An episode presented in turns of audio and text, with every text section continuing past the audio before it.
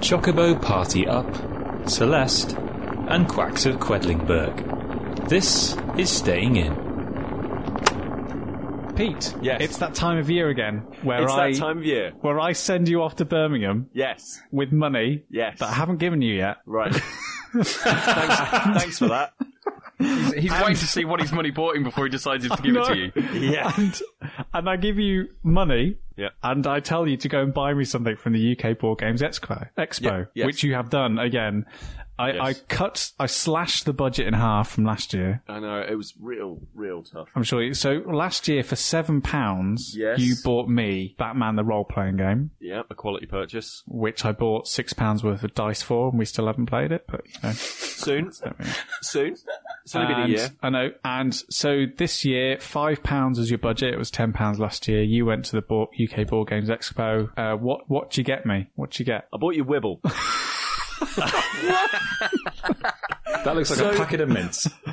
Hang on. What the hell is no? Before I search it, what the hell is Wibbell? What's Wibbell. it? Uh, so in- this is this is um okay. So this is from somebody called Behrooz uh, brackets uh, well speech marks Bez Shar- Shahriari. I'm probably uh, pronouncing that wrong. Bez. Probably. And It's from Bez. Bez is actually you- fairly. Bez is actually Pete. fairly well known. Fairly well known. Pete, yes. Pete, do you know who Bez is? yes, I've met Bez. All right, as, as in like the Bez. Wait, which Bez are we talking about here?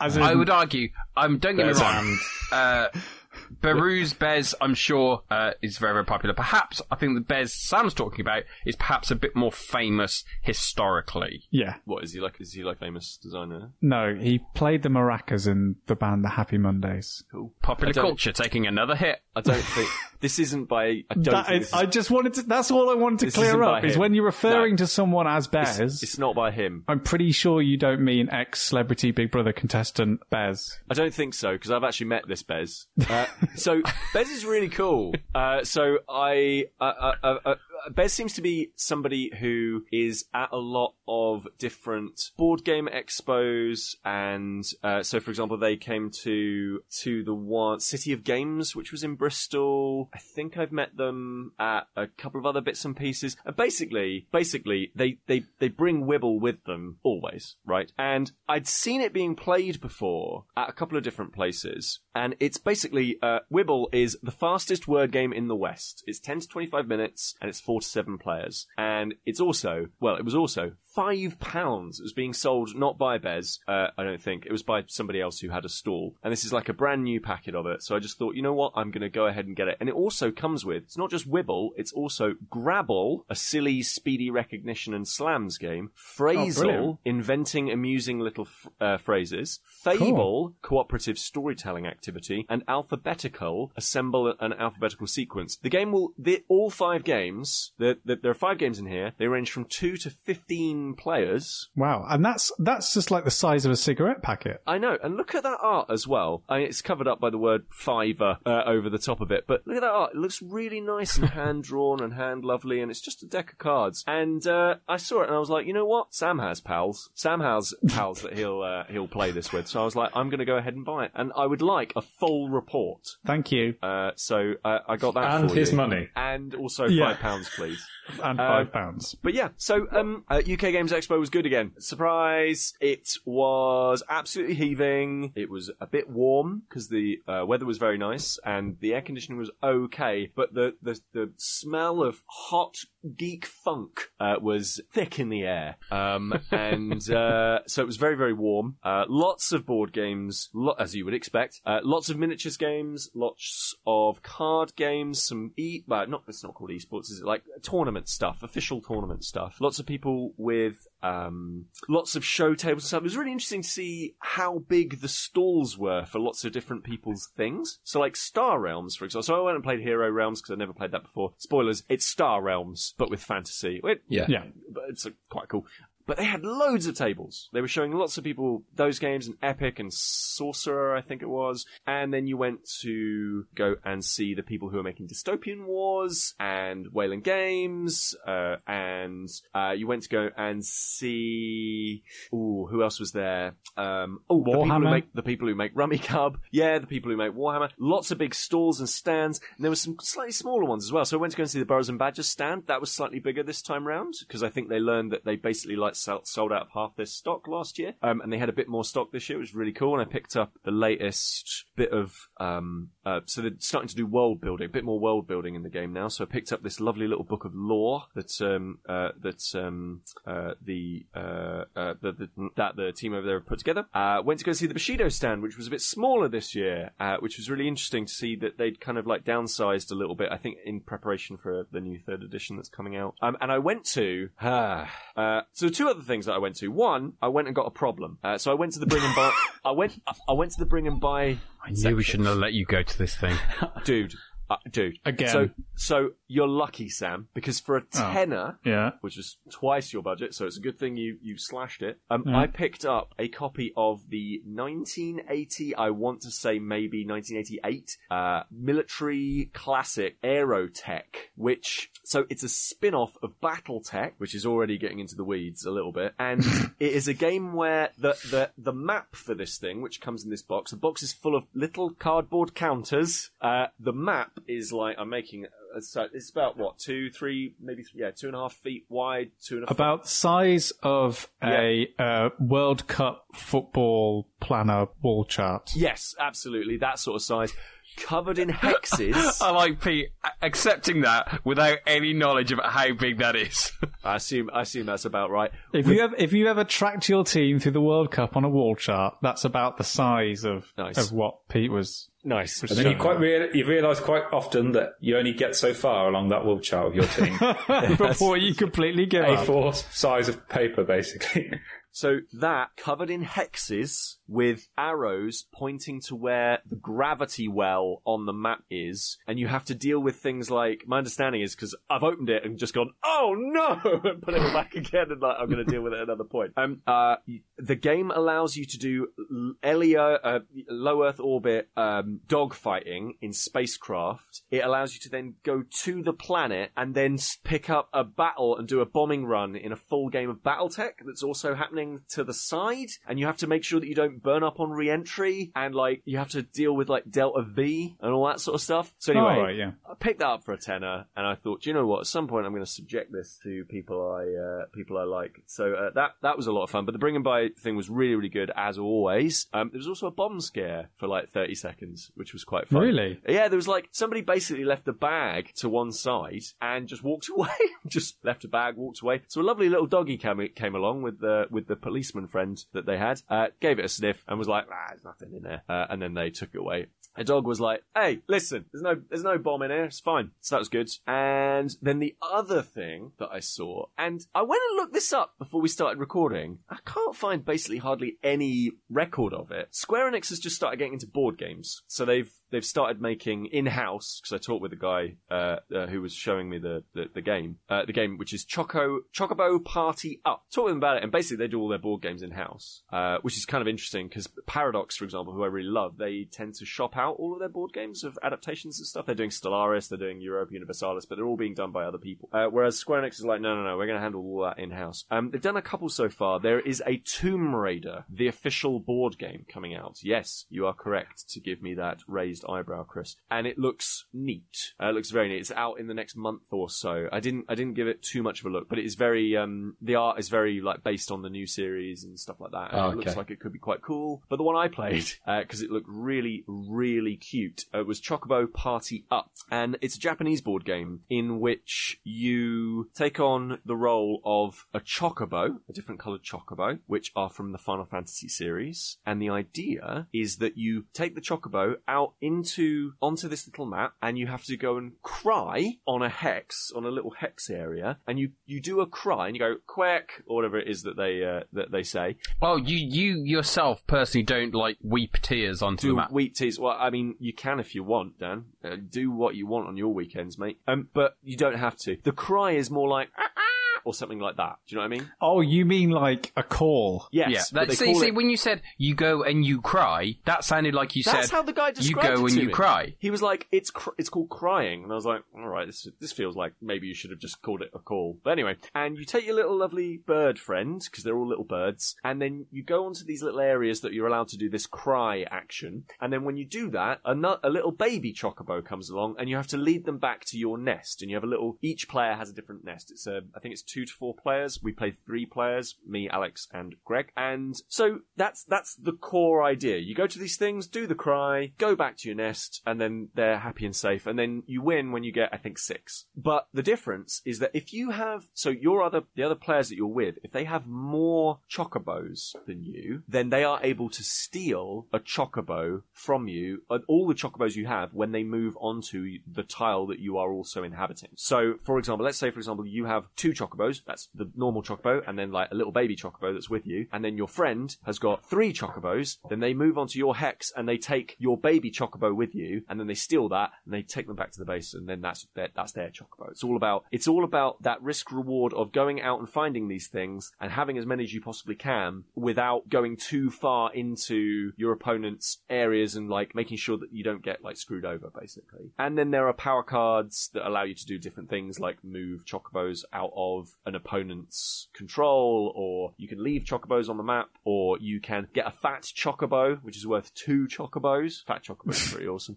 Uh, and very, very cute. And they were doing this thing where, like, basically they were like, the game's not out, but you can buy a copy. It was, it was really weird. Like, the way they were handling it, they were like, oh, we're going to do this, like, pre-release thing where you can Was buy this in a the back copy of a lorry? it- It felt like it, Kris, because honestly, I went looking for this thing today. I couldn't find any reference to it. Like, Square Enix's official Twitter account has a weird spelling of the game, and it's from a tweet from like a year ago. And then, like, there's one link on Beasts of War, some, uh, some, some website that's quite good about board games. Like, and they caught, they actually have a different spelling for Chocobo Party Up. It's not on BGG, like, but they were selling a copy of it, and it's a full, proper Square Enix joint, and it's all, and it's really good. It's like a really fun little, um, it's not super deep or anything like that. There's definitely a complexity to it, and it is definitely one of those games where, you know, you like play it once. It's like Catan. You play it once, and then at the end of the game you go, oh, and then you play another game, and then you realize where all the strategy is. Uh, uh, this is this is kind of like the preamble before someone tries to sell us their part of the pyramid scheme.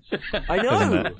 yeah, and I ended up investing all of my money Yeah, into in fat Chocobo. Party Up. Yeah, but like honestly, I It's really weird. it's really weird. Like I, the fact that there's just no information out about it, about it, and like this is this is Square Enix, and this is like a Final Fantasy property, and it's a real shame because, as I say, like um, it's really nice. The the card art is gorgeous. What kind of what kind of style art is it? Is it very much like the anime um, sort of Chocobo stuff, or is it very much kind of like the more realistic Do you know? sort of Final Fantasy 15? You know when uh, Japanese folk make kind of like dreamlike fairy tale anime? That kind of very Um, cute, soft edge, quite detailed. I would say it's kind of like approaching. Uh, it's kind of like approaching Ghibli, but not with the Ghibli, you know, the classic Ghibli. Something like, have you stuff like that. seen The Ravens of Thri Sahashri? Oh, that game. I I'm will- imagining that sort of the um, Ravens of, of- three? Thri Sahashri. Let's have a quick look. yeah.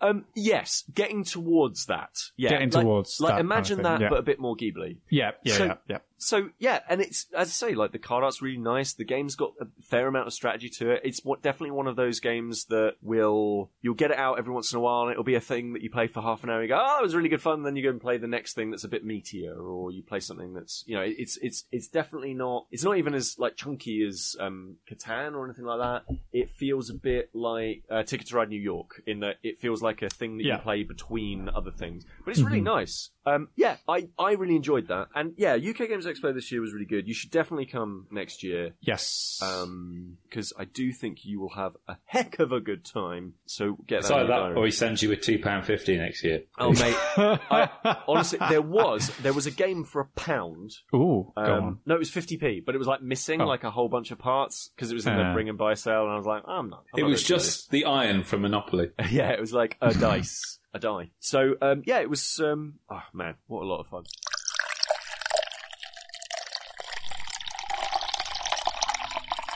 Can I continue to ride the wave of board game-ness? Yes, ride Yes. that board game wave. Whoa, filled hold on, with hold on, we're Wang riding the wave. 10. Oh, as as the only one out of this group who has actually surfed, I can. Um, I've been on a bodyboard. surfboard. was it? Fair enough. Was was the yes? Was the surfboard on the sea? It was. Really? Yeah. What did you do? I didn't stand.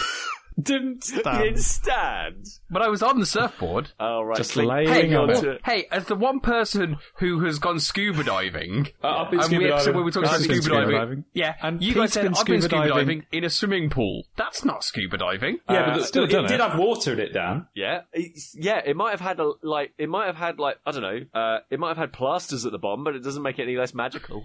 Yeah, and it's not Dan. Dan, Pete doing the equivalent of what you did on the surfboard was to put all of the scuba diving stuff on and then just put his feet in the water. No, Suddenly hey, it's Abzu. hey, hey, hey, hey. I was in Australia. I was on a in a big body of water. There were waves, but I, I just wasn't able to stand. That was all. You Fair did enough. your best. You tried your best. So, so the board game wave, here it comes. Here we go. It, it's crashing all over Kris. Uh, and actually, the wave is this wonderful designer called Wolfgang Warsch, who is just become this critical darling. I was watching the Dice Towers nominations for their awards, and he has been nominated for Best Newcomer Designer um, for three games, um, which he released all in one year. That Wow. is The Mind, um, that is Ganz Schön Clever, and the game I want to talk about, which Sam's played with me, which is Quacks of Quedlinburg, which is probably one of the worst titled board games I think I've come across. I always have to double check what it is because I always forget the name of it because it's so long winded. Um, it's it's extraordinary. He's almost chameleonic, this man, because it's unlike you can kind of see a little bit of Ganchon in terms of how, how crunchy it is in places, but in terms of art style and genre, it's completely different. Um, this is a bag building game, a push your luck back bag building game where each of you plays the role of a charlatan or a fake doctor. That's the quack, basically. And in front of you, you have a cauldron, and from the center, spiraling outwards, is the numbers of that you can move your little droplets. You can play your droplets of potion ingredients as you pull them out of the bag. But here's the kicker. There are basically these um, exploding berries inside your bag, essentially. Blossoms. If you, I think they're- yeah, if you draw uh, more than seven, including, you know, the total of seven in terms of the numbers on them, so some of them have threes, twos and ones, your potion explodes and that's it for you. So each round you are getting money and victory points and you're using that money to buy more potion ingredients, which dilutes the bag somewhat and reduces the chances of you getting those explosive ingredients coming out. But you're thinking, oh, I could get lots of cheap ingredients that won't get me very far around the board, or I could buy an expensive ingredient. It's got a number three on it. That's great. That means I get to move three spots around the board here. So it's this wonderful kind of push your luck. Well, what I think is the is a sort of the the real kicker of, of why this game is brilliant is that the fact is you know from the moment you start the game exactly what is in your bag. So you have so as you said you have a, you have white tokens that add up to 7 and you know how many of those white tokens you have. So you have like three ones, one three and two twos. And then you know exactly so the so the game is based around the fact that you know what is in your bag that's going to cause you to fail on that round. So every round subsequently is you playing against that probability of I've got 10 things in here. I've already drawn these things. The probability of me bringing out the thing that's actually going to finish my round Yeah. is uh, you know, it's 20%. So I'm going to do it. I'm feeling you put- lucky. yeah, you're feeling lucky because cause that's what the game, the wonderful balance that, that the designer has, has brought to it is just making sure that you're always, that, that working out the probability is always really super simple. So you always feel like you're in control of the maths. So you're Yeah. always ready to go that one step further and, and take stuff out the bag. But it's also that intersubjectivity because I'll look around the table thinking, no, I'm going to stop here. I'm doing good. I'll stop here. And I look up and Dan, somehow, Dan is, is, is going miles ahead of me. I'm thinking, well, that does, that's not fair, surely. Oh, do I? Yeah, go on then. I can't have Dan go that far. I'm going to go for it as well. Yeah, and because you know, like, all I need to draw is the white thing that's got a three on it, and I'll be bust. But there's seven things in there. The chances of me drawing that one thing that's going to end my round Yeah. are so remote that it's uh, uh, oh, and it's that because and because you're all drawing from the bag at the same at the same time. It's that wonderful moment where you're just drawing something, and out of the corner of your eye, you'll just see like Kris's head drop, and just be like, "Yeah, yeah, I'm, I I'm did broke. it again. I bust But- my pot." But what Warsch does brilliantly with this as well is that you've got little things like you've got like a little potion that you have on the side. And if you feel, oh, I've just drawn a white token now, that takes my total up to six. Oh, this is a bit dicey. I can flip that potion and put that white token back in the bag and carry on. And also, I can, at the end of the game, at the end of the round, I've exploded. Um, where I've ended up on the board, it's got two numbers on it. One denotes this, my victory points, and one denotes how much money I get. Everyone else who didn't explode gets both of those qualities. Me, who did explode, Muggins here, has to choose one. Now, starting off in the game, I'm not interested in victory points. I'm just going to buy as much stuff as possible mm. because this has got this great balancing mechanic in it, which is very simple. When you look on your scoring board, at intervals around the board, there are these rats and their tails hang across the scoreboard. If you're right at the back and Sam, say, is strode on miles ahead, I count the number of rat tails between me and him and I have a little rat tail token and I move it several steps ahead corresponding with that number. So it's almost like a handicap in golf. I start that far ahead, which means you never ever feel as if you're always on the back foot. If you have one bad round early on, you feel, that's it, I've got no chance now. You've always got a chance in this game. And particularly if you've got people around the room who get really cocky. And also, they also want to be part of that enjoyment because whatever happens, and I've played this game quite a lot now, um, that feeling of drawing tiles out of a bag never gets old. And when you when you're the one that's done it too fast and you look around the room, everyone's still going, you think, oh, oh, I want to be part of that. Oh, whatever, I'll just go because it'll be funny either way. Um, because you never feel as if you're ever going to be on the back foot that anyone could win. And what makes this game even more replayable is that each of these tokens has their own special powers, but there's four different versions of it for each one, more or less. And so there's tons of different combinations for this game. Uh, aside from the fact that there's also an expansion that's been released which gives you a fifth player, which at some point I probably will buy because everyone I've played it with, it's gone down incredibly well with. Like I literally bought it the day I played it. It literally arrived the next day. Um, it, it's, it, it's, it's something I don't own. I mean, some people listening here who've, who play bag builders like Orleans or Altiplano are probably more au fait with this than me. Um, the closest I've ever got to is like the Chaos bag in Arkham Horror, the card game. Right, but in this case, I can actually stack the deck in my favor. A bit like the War of the Ring Bagrog, um, for example, where you can put tokens in there to kind of mitigate the risk there. It, it's, he's got another hit as far as I'm concerned. This guy just keeps knocking them out the park and it's, it's genuinely a really fun experience. I will say this though, and I've heard a lot of people say this in reviews, it's one of those games you want to really try it out at a board game cafe. Because I can imagine this not working with everyone. Hmm. It's, It's it's I I heard about it a long a long time ago and I was always really skeptical about its mechanics and how it would work and like I'm a massive Wolfgang Warsch fan. I own every single one of his games other than this and Brikks. So I, I was just kind of skeptical of like how much fun can it really be just to pull stuff out of out of a bag?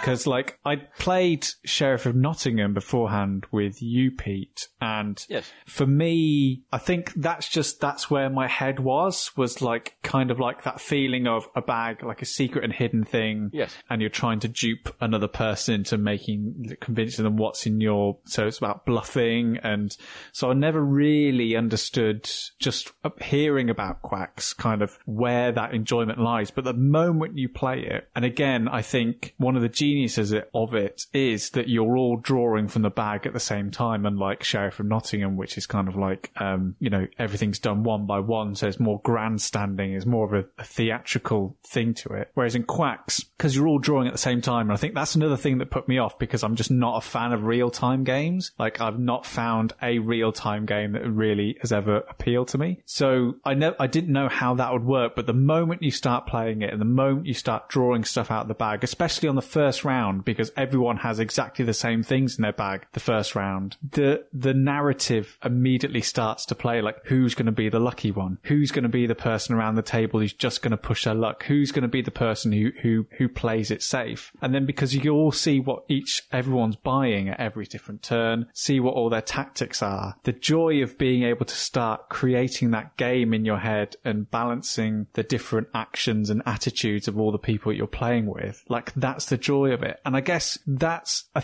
a vein that happens through quite a lot of Wolfgang's games. Like the mind is a game that the mind is a game that exists outside of the cards. Illusion, again, is something that is joyful because of the narrative that, that begins to be spun by the people that are around you. And Quacks is exactly, has that same feeling of it that like the mechanics are so simple, but have this wonderful depth to them that really it just allows each of the players around the table just to, to grasp it with both hands and run away with that idea, hmm. which is just, it's just joyful. It's, it, uh, it is wonderful. And, and like this idea that in the last round, you, you all definitely have to draw exactly at once at the same Yeah. time. And the reason you do that is because, um, if for whatever reason you want to stop and say that's it enough for me, well, it, it means that other people then will think, well, actually, hang on, they've stopped there now. That's where they're going to score finally. I'm going to carry on regardless. So what you have to do then is you can actually put your hand in and not draw anything out and just pretend and literally just like, almost like in a bidding war, push that other person ahead, egg somebody else on to keep drawing, even though you've got no plan at all to draw yourself. Um, And I, and I don't know if we house rules it or this actually is in the rules, but even if like you put the bag down and say that you're out, even then it was like, do I? uh, yeah, do I dare jump back in? Like I could, Yeah. I could just jump back in. And and the other great thing about the final round is, and I this is the bit I love the most because the person in the lead, which was me, gets to like shout out when people draw. So just like ready, draw, just like ready, draw. So like yeah, has this wonderful like th- the narrative sort of builds and builds and builds and builds, and it has this like wonderful dramatic theatrical finish to the whole thing where you're all doing everything at the same time in this perfect like step sequence. So yeah, it's it's wonderful. And my wife, my wife, she loves it, and we have this running gag that Kris just owns all the games that she really enjoys, like Flamme Rouge and of Quedlinburg and and other things, and uh, Cryptid. And so she was just like, "Oh, I really want to play that that potion game again, but we just have to wait until we see Kris." Well, we say we have a joint game collection. It's just We do, we do, Kris. between We do.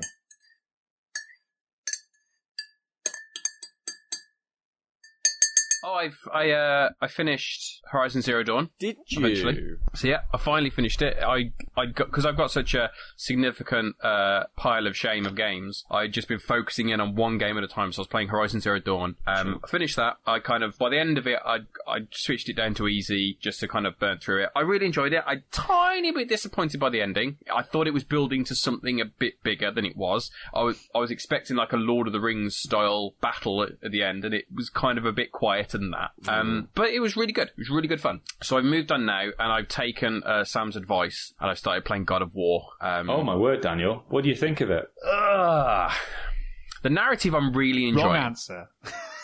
Yeah, no, this is this is what I thought it would be like for me, Dan. That I'd love the narrative and the look of it, but I wouldn't like the gameplay. The narrative axe. I really like. The look I really like. Gameplay by and large I really like. The combat I'm really struggling with. What, what do you mean? What do you mean struggling with? Like, is it boring? Is it poor? Is No, it, it's, it's it's. I mean, maybe it was a problem coming off the back of Horizon Zero Dawn. Because Horizon Zero Dawn is fantastic at strategically setting up a when you're attacking people because you can do it from a distance. You can pick off parts of an enemy to, to if someone's shooting at you, you can pick off and take off the gun, and then you can take off the other gun, and then there's sen- different sensors. You can really be quite kind of uh, strategic as you do it. Whereas this, at least at the start, at least as far as I've got, it feels very button mashy. You basically got light attack, heavy attack, and ranged attack. And I'm just struggling a little bit with kind of having any finesse within that because it just feels like smash, smash, smash, smash, smash, smash, smash. Oh, I'm dead. Let's try again. So is it okay? But is it is it hard?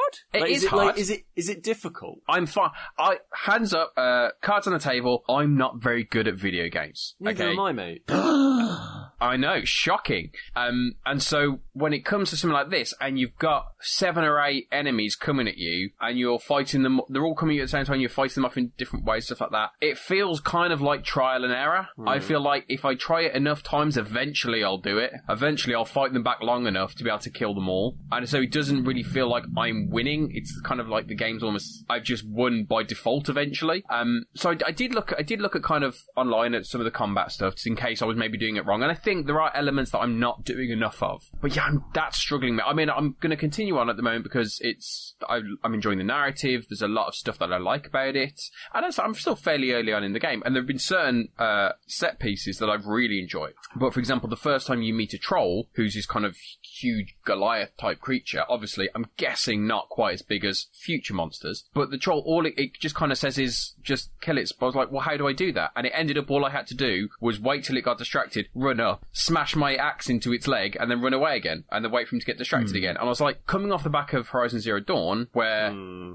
There was a multitude of ways and I could be using stealth and I could be sneaking around and then catching people off guard. And when I do that, I make more damage and stuff like that. This just felt strange considering I knew how good the game was going to be. I felt sh- it was strangely kind of basic. I'm early on in the game. The game, the combat will evolve, I'm sure of it. But right now I'm struggling with that aspect. Now, hmm. coupled with that is the fact that I keep dying because I am finding it difficult. I'm finding it hard. So I'm not in any way going to quit yet. Before I quit, I will move on and drop it down the difficulty because I'm, I, I always play a game at normal. In my mind, that's how the developers wanted it to be played. They created a baseline of normal. For people who aren't very good, they drop, they give you easy. And for people who are mental, they give you the hard levels. That's, so I always played at the, the, the, the normal level. It's Um, a tightrope, Dan. It is. So I always play a normal, and if I can't do that, which is becoming increasingly more often, um, I'll drop it down to easy and stuff like that. So I'll do that before I quit, but that's kind of where I'm sitting at the moment. Again, if this is the game now. I'm I'm watching it. I'm playing it in bed quite quietly. Although uh, Sam, I spoke to you today. I've taken your advice and uh, put my headphones in. It's made it a more enjoyable experience. It's not helped at all in my playing of it, but it has made it a more enjoyable experience because I'm I'm hearing more of the the kind of the ambient noise and like the background noise and kind of Yeah. all the intricacies of kind of the sound, um, the sound editing and the sound development within there. But yeah, it's a it's a work in progress. Well, I'll co- I'll come back in probably twelve months time to tell you how I'm getting on because I'll still be playing at the speed at which I Dan, play Dan, games. is this? Do you also envisage this is the way in which you will raise Toby?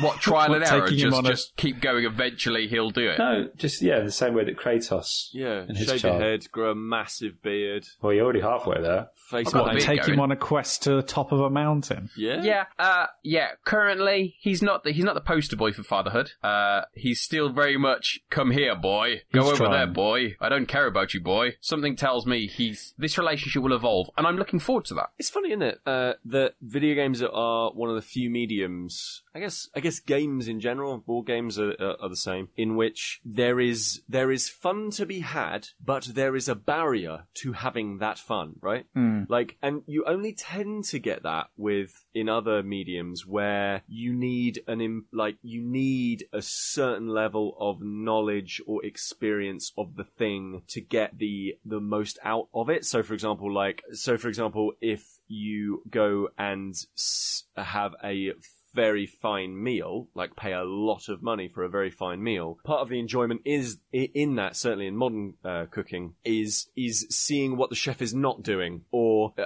seeing the Washing little, their hands. the j- yeah. Well, if you go to the restaurants I go to, it certainly is that. Um, but like, no, it's it's it's things like um, seeing the little tricks that they'll do. So, for example, uh, blending down a taking blueberries, uh, mushing them up in a in, in a blender, uh, getting them blurred, uh, blended right right down, and then freezing them into small blueberry shaped blueberries of this blueberry. And the, and obviously, like the joke is like, oh, I know what the original ingredient was. I know what it was meant to look like. You're presenting it in a different way after you've done a bunch of process on it. Like that is enjoying that food on a level whereby that isn't it isn't uh, it isn't enough to just kind of eat regularly. You kind of have to know why you're going in to enjoy that stuff on on one level. I would say, um, and there are a few other things, but that tends to be it, it, it, that barrier to entry tends to be super high end. Like you can enjoy music, you can enjoy jazz, but at some high end level of jazz, you just have to know about music to to uh, really appreciate Well, I think, some um, some parts of it. the the comedian Dara Brian did a did a stand up in the past talking about kind of video games and having these barriers and talking about it being the only medium that prevents you from enjoying the experience if you're not good enough. So if you're not good enough at a game, you just don't see the rest of the game. He kind of makes comparisons of like if you if you listen to the first three songs in an album, it's not going to stop you playing because your dancing isn't good enough. And I think there is there is an element with games that uh, for me especially that kind of they just can be too difficult. I mean, I've never played any of the um FromSoft like Demon's Souls, Dark Oh. Souls, any of this. I have no Oh, interest in those because it will will just frustrate me, and I will Yeah. sit there thinking, oh, don't get me wrong, if I were to get through it, I would feel amazing, so I feel I've really accomplished something. But uh, I just get so frustrated. I'm like, I don't, I, I wouldn't enjoy that experience of that mm. high level, that high challenge. I wouldn't enjoy it. and and the challenge comes in so many different forms. Like like so, for example, I I really like Shovel Knight. I don't I don't like Mega Man. I really like uh City Skylines, which has got a whole bunch of complexity in it. But I don't like. Uh, I- I'm not a huge fan of like Transport Tycoon. Like there are whole there's a and, and in board games it's like that's that dumbass looking AeroTech game that I've got. Like Dan, you would not enjoy it because it is just like there's just a level of expertise that you're going to need to know to just to to just engage with it really. But I find it I don't know I find it really I, I, I find it really I guess I like the fact that things have different difficulty levels and things that ha- as in to get into and things that have certain barriers to actually start enjoying them. The thing I really don't like is being is feeling like in some way I have to be at a certain performance level in order to be thought of as a true player of that medium. Oh yeah, that's ridiculous. Yeah. You know what I mean? Yeah, yeah, the yeah, th- that's it's the biggest and most toxic part part of definitely like the FromSoft community, like with Sekiro and Bloodborne and Dark Souls and all that kind of stuff. The fact that for the fact that you have these incredible games like hmm. Bloodborne is in my top five games of all time. But the fact that, as you said, Dan, you wouldn't play it because you feel like it would be too difficult and therefore it would just frustrate you. So, you know, all every, anyone's ever asked is for these games to be more accessible to people who want to enjoy them. And the fact that there is this very small and toxic community base within them that, that want them as this closed off partition thing where you have to be a certain skill level to enjoy them is is an awful is an is an awful thing because I just think about like the wonderful things that that um, you are missing out on. I, I mean, personally, I don't think you would enjoy those games from a thematic standpoint anyway, Dan. I just don't think you would enjoy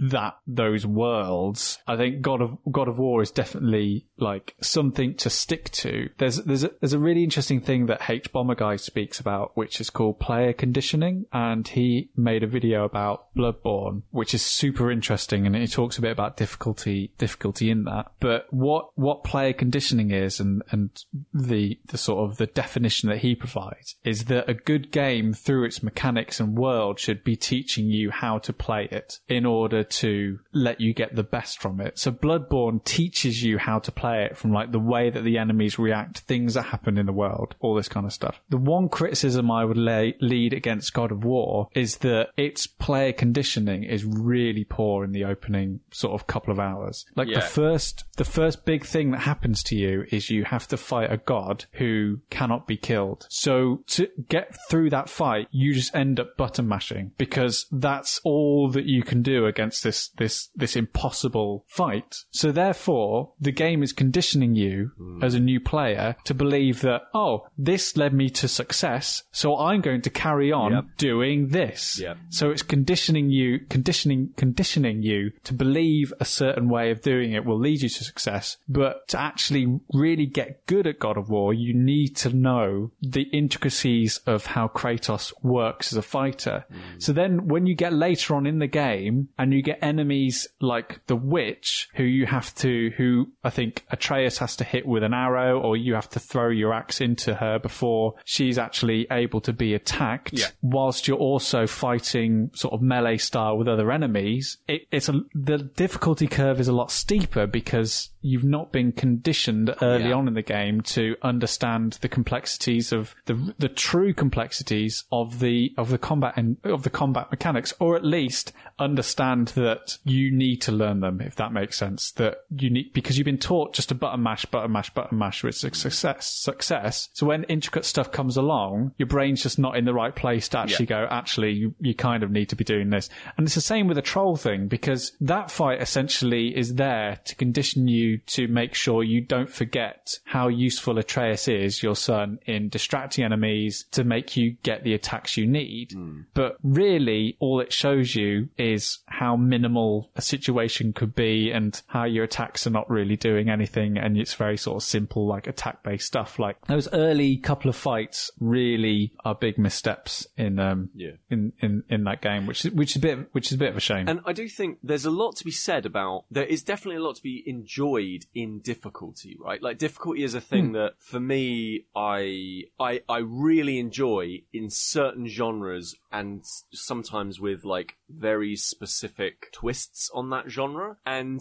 there is uh, an enjoyment that I I don't think we can, you know, walk away from that is beating a game, right? That is beat Yeah. that is going, do you know what? I understand this game. I, I, I have mastered what this game actually provides. I've been playing, um, so I've been playing, uh, Levelhead recently, and one of the things that it pushes is, uh, it's got this like level creation stuff, right? So this is, um, a 2D platformer, It- like being reductive, it's Super Mario Ma- uh, Maker. Yeah. Like, it's Super Mario. But in the Butterscotch shenanigansing verse universe, which it kind of shares something with Crashlands and um, uh, Flop Rocket and a bunch of other stuff. And I really like their work. I really like Butterscotch Shenanigans' work. So they've kind of been pushing on this like this level creator stuff. And because they've been pushing on level creator, everybody has made difficult difficult levels. But because I, th- I think the reason that they've been doing that is again, it's about player conditioning, right? The entire game has this story mode that unlocks all of this stuff that goes into the level creator. And uh, this this level creator is like super fully featured. I'm playing on PC. It's coming to Switch like really soon, and I'm, I'm actually probably I'm actually probably going to get it again on Switch. Uh, we got sent a code for this on on, on Steam, but I'm, I'm going to go buy a copy on Switch. Um, but like the the PC version's got this really good level editor um, that you can obviously use a mouse and a keyboard with, and it, it's meant that people have really pushed into difficulty. And I think they knew this going in because all the levels that lead up to it that unlock all of these things in the level, uh, uh, the level editor, all these levels are just ridiculously hard. Like I'm playing through, I like, I enjoyed Super Meat Boy, really, really enjoyed it. Um, this, this is like that next level of, we're, it, it does that classic Nintendo thing of, okay, we're going to introduce a brand new feature and you're going to die a couple of times as you get into it. Like we're just going to, here's a new kind of block and you go up against it and you're like, what, what does this do? And you die because you, you can't react quick enough. And you run up against it again. It's got really quick, fast, fast, um, uh, restarting. And you run up against it and run up against it. And then you realize, ah, right, this is, this is what this block does. And this is what I need to do to get past it. So I need to get the yellow key so I can open this door. So I'm going to go and find a yellow key. Easy. It's like a really straightforward example. And then once you've done that, pretty much most of the time, you'll then unlock the thing. After a few of these levels, you'll unlock the thing that it does so that you then know why you're putting it into a level. It doesn't just throw you into, Yeah. ah, you've got everything. Um, and it also doesn't throw you into, it, it kind of definitely pushes you down the, the path of you should play the story mode first, dude. Because the, again, like when you go into the, the community made levels, they do not muck around. Like, like there are different tiers of difficulty, including one tier which is, um, which is called like unbeatable. So, so to upload a level, you have to complete it yourself. The creator has to know how to complete the level and do a run and complete it. But there are some that the creators have made that just nobody else has completed yet. And it's just this like badge of honor of can I be the first to beat this level and to knock it off of its podium of an unbeatable, of a quote unquote unbeatable level. And there is like a deep satisfaction in making a level that is really, really hard because that actually takes quite a lot of skill and then beating that, you know, taking that challenge, rising to it and then going, done it. I, I, I figured you out, mate. There is Yeah. something really enjoyable about that, and those games are built entirely around their difficulty. But you're right; it's about that onboarding. I'm not. I guess. I guess where I see when I when I see the Dark Souls stuff, and people are like, Yeah. "Oh, I don't want it to be. I don't want it to be easy. I don't want people to enjoy it unless it's hard." I get kind of upset about that because I'm like, "Well, just enjoy the mastery of it. Enjoy the art artistry of it. Like that's fine. Like you can enjoy that level of the game as well. But also, I wouldn't want all games to be super easy, which I think is what those people worry is going to happen. Yeah. Like they're like, I want games like Dark Souls. I want games to be hard. And that's like, okay, that's where you get your enjoyment out of it. That's absolutely fine. But having like an easy mode is like, it's just like a relatively straightforward, I mean, there's a lot of work involved, but it's relatively straightforward way of like letting people enjoy your thing. So, um, I recently completed Celeste, which is uh, Matt Makes Games joint. Uh, we previously spoken about TowerFall. Ooh, I like Tower. And so Celeste is available on the Switch, um, PS4 maybe, and Steam. Someone could check that for me. platforms. Platforms. And um, Celeste is known for being a super, super difficult platform game. Okay. But I think in this conversation about difficulty and accessibility and player conditioning, I think Celeste is a game that stands head and shoulders as an example of a game that does everything, all of this superbly, like excellently. And I think it's a game that all three of you hmm. should try and play, especially you, Pete. If you can get it on Switch, then Okay. it's a one in the bag recommendation because it is a game a bit like Levelhead in terms of it introduces mechanics in every single stage that are slightly different and you kind of butt your head up against these mechanics. You're trying to get through from one end of the level to the other. And in that process, you know, you will die, you will fail, but the idea is to get back up and to carry on, keep on going. So you play as this girl called Madeline or Madeline and all she wants to do is get to the top of this mountain. But when she starts climbing this mountain, a part of her becomes actualized. And it's and depending on how you read it it might be a symbol of um, depression or anxiety or panic you know. but this this other part of her that becomes actualized and physical in the world is a part of her that is very vocal about her chances of being able to climb this mountain and how she'll never do it. She'll never succeed at this and she's always there in the presence of the bit of the game and, and she's and every time you get knocked down she's always there to tell you that you're not going to do this you can't do it. This is something that you're going to fail at. So i've never played a game before celeste where the actual mechanics of playing it have fed so much into what this story is trying to actually tell a story of what it's like to live with a part of you that brings you down to such a level of negativity and self and of negativity a place where you're always questioning your self-worth in the world and your identity and you know what you feel like you can actually achieve. In celeste i died 2829 times which is 282 times per hour But I get up again. Exactly. And it was five times per minute. I played this game for 10 hours and I completed it. But it was a fact that every time I died, I got up again and I tried it again. And I got up and I tried and I got up and I tried. And there was a, there was a, there's just like this lovely little touches that the developers put in. Like when I first, when I was first playing it, I went on to the second stage and I died like about 50 times. And I thought, oh, that's really bad. Am I really bad at this game? And this little note popped up and said, remember, every time, a di- every time you die is a time that you're learning. Hmm. And I was just like, huh, okay, well then let, us go for it. And then I didn't, I didn't worry about it anymore. Hmm. And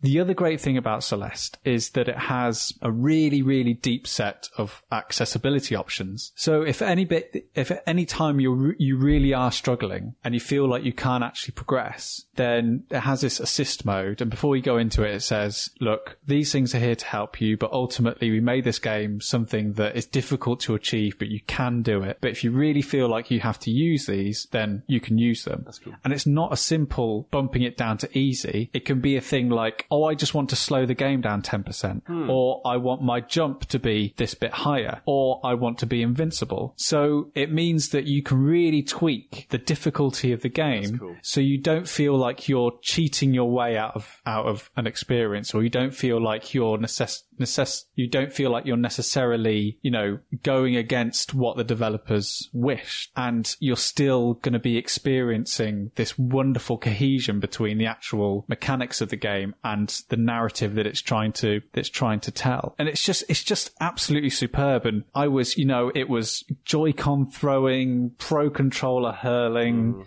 You know, desperately frustrating at, at times. And, but by the end of it, the feeling of like, um, joy and elation and especially how that all builds into how, you know, you feel like, you feel like Madeline at the top of this mountain, you know, for what she's come to terms with battling with this actualized part of her negativity, of her, of her depression, like literally is like a black dog that follows her around this whole entire game. And you're always battling this negativity. You're always challenging yourself to get up, just try this thing another time. You can do it. You, you can see your way through this puzzle. Like it's, it's, it's, I've never played a game that's married such a wonderful story with its mechanics hmm. and how it plays on difficult difficulty not being a gate between enjoying a game, but difficulty being a way for you to understand what it's like to be someone who suffers from anxiety or depression or using those mechanics to actually enhance a story rather than stop you or gate you away from enjoying it. It's brilliant the whole time. Why do I have questions? What questions do I have? Oh my god, the questions. All right. Do you want me to answer? Do you want me to ask a question? I'd, I'd love you to do both, really. Yeah, and if you could ask a question that has been actually sent in, not one that's just literally come off the top of your head. Come up off Yeah, the top yeah. of my Let's head. let's not. This isn't a chance for kind of let Pete ask anything. No, hang on. Ah. I, I think I think he secretly does want to ask something. We should at least be I mean, kind. I mean, we're friends, Pete. If you do have something you want to ask, please go ahead. We're here for you. This is a safe space, And we'll leave a phone number and helpline at the end of the pod. yeah. Right. Okay. So if necessary. I mean, we'll just put your phone number, so that would confuse you. Yay! If you think your life's bad, have a chat with me. I, for one, want Pete to ask a question. Have you And done? Yeah. Okay. Uh, Sam, but has Sam? Have you done a fancy new theme tune to go with this? what for? Just your question? Yeah. Just The my. theme, the theme tune's not the question, Pete. Okay, hang on, hang on. Yeah, I have. I just need to get my my instrument. right. Okay. All right. Okay. So. Okay, I've got uh, my instrument. we're- okay, and and welcome to Peter asks a question. Peter asks a question. That was creepy. That's not an instrument either. There it is. It's, Its voice is an instrument, Pete. yeah, I just Ah. used the peg on my nose because A, for some reason there are pegs down here, Yeah. and two, because it was the only thing that there is. I mean, my, my, I mean, I'm drawn to the fact that y- your voice didn't seem to change that much with the peg. I'm not gonna lie. We will get to the genuine question as soon as possible.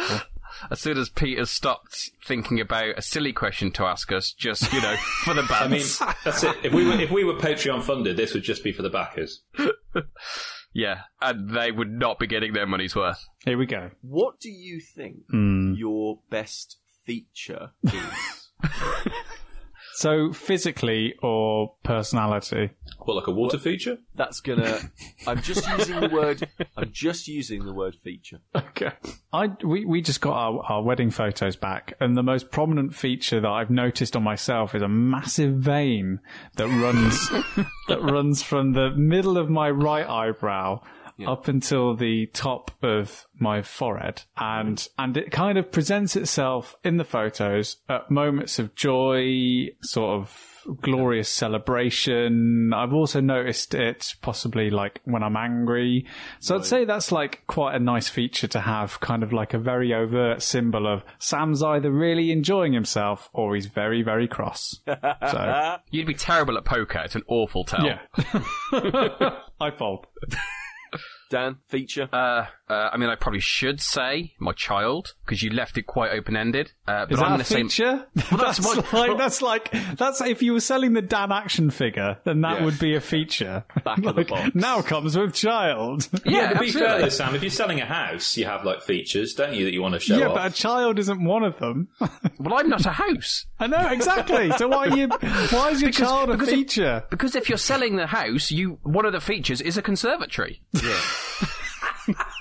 And Toby is kind of an extension. Yeah, he is my extension. He's an extension of me. Yeah, that's true. Actually, I mean, yeah. I mean, I'm. I, I mean, I'd have to say I might put money on the fact that I'm the first person to kind of have their child be represented by a conservatory. But I'm I'm happy to take that. I'm happy to be the first man who compares it to a conservatory. I certainly like it. I'm assuming Kris just un- unquenchable appetite, Yep, stomach. stomach. Stomach. Best feature. Yep. Brilliant. We Very we proud of don't it. ask Pete his own questions on Pete asks questions. No. Um, Uh, can, so you do my hang theme in the air. please? can you do what? Uh, uh, can you do my theme tune, please? okay, hang on. Sam, we established you don't need the peg. I'll do part of the. It's part of the mise en scène. Yep. Pete asks a question. There you go. Okay, it worked a bit better that time. Yeah, that, that that was sort of Gilbert Gottfried presents Peter's question. Um, and the skeleton from He-Man. oh, With, with a bit of Wilhelm scream. yeah. If you notice, you've never seen them in the same room together, so hmm, make of that what you will. Um, Robyn Zwicker via Facebook has an actual question. Brilliant. You can send it through Facebook, a question. You can send a, a question through Twitter. You can send a question through the power of email, stayinginpod at gmail.com. Uh, you can just go to stayinginpodcast.com and you'll just find all the ways that you can get in touch with us. And you see all the art uh, that we've that we've got on there now, all the new lovely yellow art that's all up on there. So Robin asks a question, and this question is actually, I think, I think this might be the longest part of the podcast when it goes out. So Oh my word. what is Oh, the God. best biscuit to have with tea? Now. now Mm. there that is the That is that is the important bit, isn't it? mm, with tea. Now no, I'm no, hang on, hang on, no, no, no, no, no, no, no. The important bit is the word "have" because he's not saying he's not saying dunk. yep, absolutely. He's saying to have, which Now, in my I'm- mind is a completely different. I'm happy to take dunking into account. That's one of your chat up lines, Pete. I'm absolutely fine with with rating it on dunkability, crunchability, whatever ability you want to rate biscuits on. I'm fine with that. I'm also fine with saying, you know what, the tea can be any kind of tea. If you want to say, you know what, that's the biscuit I'm going to have with that particular kind of tea, I'm all right with that. For me, the tea is going to be English breakfast tea. Uh, I'm, and- I'm, not, I'm not a connoisseur of the variety of teas that I know some of you guys are. Do you have biscuits with other types of tea other than English breakfast tea? I mean, you can. But is it is it acceptable? I don't know. I mean, you can have biscuits with coffee, so I'm assuming you could probably have biscuits with green tea. Don't you tend to have like biscotti with coffee or something? Right, exactly. But it is, you know, biscotti. I mean, certainly biscotti belongs to the biscuit family. I mean, it's a, it's a, it's a, bis- you know, it's an otti. I assume it's, it's an Italian wing of the biscuit family. the, uh, the, in terms of English breakfast tea, I will say this: it'll be either a Tetley or a PG Tips, or uh, because I'm fancy, a Co-op Fair Trade. Uh, but it, but you know, a something in a hell. bag. It's not being in a teapot. And if I'm having that kind of tea, then the kind of biscuit I'm going to have with it, you know, I hate to say it, but what I want from a biscuit is quantity. And uh, therefore, I'm going to lean much more towards the rich tea biscuits because you get an entire packet for like 40 pence. I'm sorry, I disagree with almost everything you've just said. Full stop. I think I could break down that entire little monologue. I can't believe that budget is the one thing that defines what what biscuit you have with tea. Okay, Pete, imagine you had Pete, imagine you had two pounds. Okay, mm. two pounds. What biscuit would you get then, rather Rich than tea because I could get three massive packets. and McVitie's know it because they actually do sell sell rich teas in those Right. bumper bags, which Yeah, I've only ever seen them sell rich teas in. they only sell rich teas in those in the size Yeah. of biscuit packet that could brain a person. Do you know what I mean? Yeah. You could you could get into serious physical assault territories with one of those things in the in a Tesco's aisle. Um, that for Still- me, that that's no. what it's about. It's about munching. Uh, to me, biscuits are like popcorn. They're like you just have a lot of them, and it's something to do with your mouth while your brain and your eyes do something else. You are the, the words that are coming out of your mouth this I evening. know. They are they are impressive. Ah. Thanks, man. So you don't you don't savour biscuits, Pete. No. You just gulp them down. I just hoover them up. I'm like I'm like you, but but r- rather than with all food, just with biscuits. Yeah, like a basking shark. yeah, a, a, a biscuit basket shark. Just just literally sil- sifting through the water, just getting as much krill as possible. Yeah. So I don't, I, I wouldn't assess best biscuit based on the dunk ability. However, I do think a biscuit has to be able to be dunked. And I don't think a rich tea can really be dunked because one, and you're done. Not that I don't mean multiples. There's a significant dunk, you lose half your biscuit. It's at the Oh, bottom yeah. of that cup. Ab- absolutely. So, so Completely for me, that rules that out completely. Okay. I'm personally, I'm sitting between two. I'm sitting between a chocolate chip cookie. It's got a nice bit of density, nice bit of sweetness, or Are we talking? Are we talking homemade or from a packet? or from a packet. No. You worry about budget, I worry about time. I'm not spending time to make biscuits every time I want a cup of tea. Picking his tea leaves. My second option is the traditional two finger Kit Kat. Hmm. Okay. Both of those can be dunked. I wouldn't dunk them more than once, but they both offer say- a sweetness which then complements the tea. But do you not worry about chocolate runoff? No. I think we just leave that one there. Have you ever worried about chocolate runoff? I'm just going to drop. I'm going to. I'm just going to drop that in conversations I'm finding are stagnating. I'll just detonate that.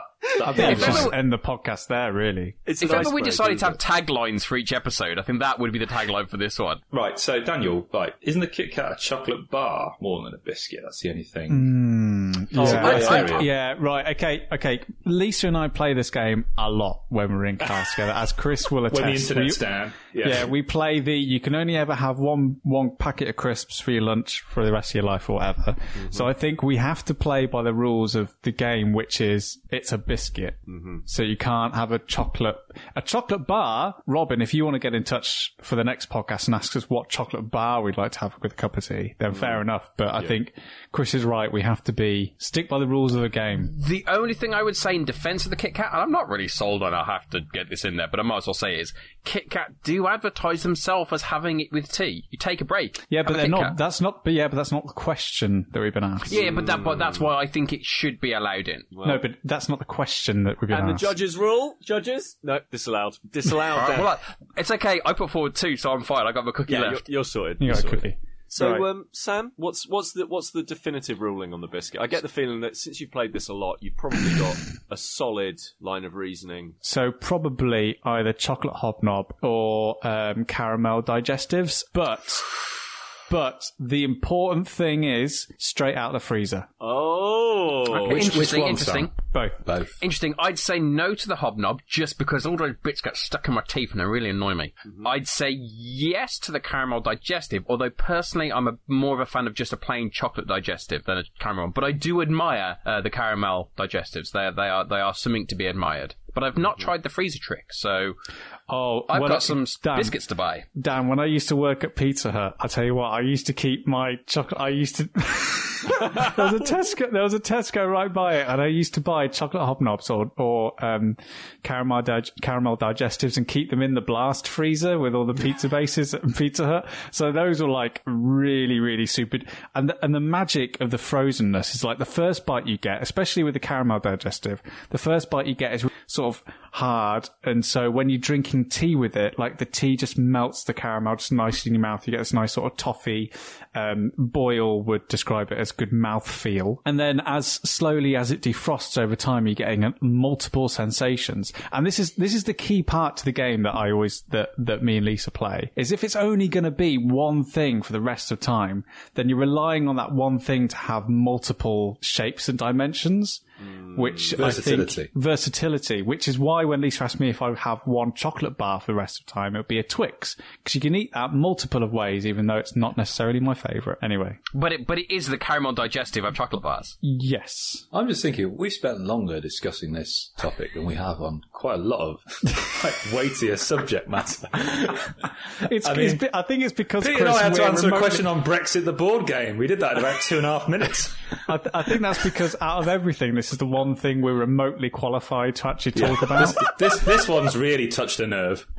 yeah. Um, okay. Um, incidentally, Sam, I put we put our grapes in the freezer. Yep, that's always a nice. great one. That's and really then nice. put those grapes into your drinks, and then you can have them Like your tea. Yeah. Okay. Another good another good suggestion for biscuits actually uh, is uh, Cadbury snacks. Oh, they're great. They're great. what are these? Cadbury, you know, Little snacks. yellow and blue square wrappers. Yeah, you get, they're like for lunch, kids' lunchboxes, that kind of stuff. Yeah. they're they're up there with like the kind of Freddo thing, really. Yeah, yeah, yeah. They're like the biscuit version of a Freddo. It's like short sh- chocolate covered shortbread, isn't it, or something? Yeah, that's it. So, um, I mean, you're all wrong. It's the chocolate bourbon. the chocolate bourbon. Oh, No, It's solid. no, it's no. robust. It's a, it's a grafter. It's had to work And as I'll- harder than all those other biscuits. yeah.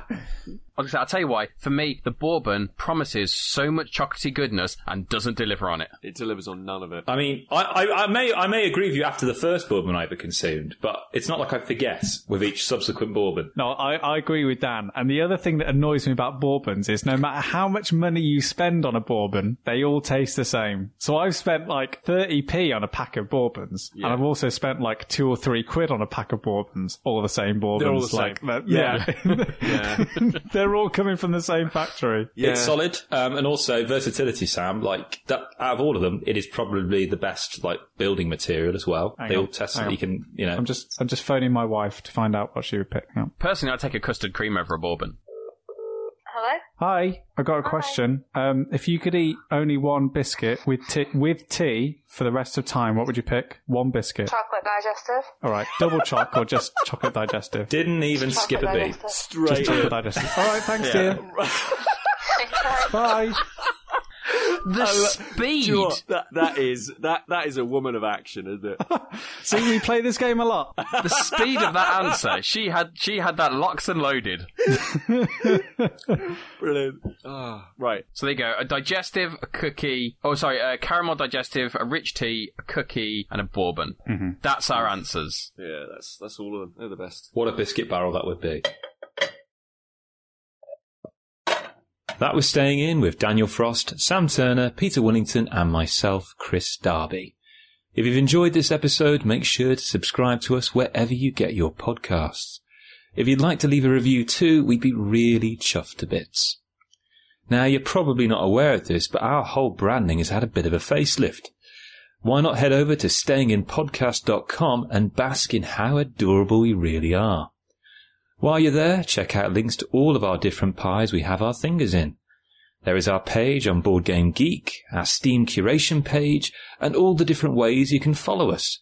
At Staying In Pod is where you need to find us on Facebook and Twitter. For those of you who want to get fit and do so for a good cause, come and join our team. Just head to your app store and download Charity Miles for your mobile telephone. And look for us in the app at hashtag staying in pod. That's all one word, hashtag staying in pod. Thanks for listening.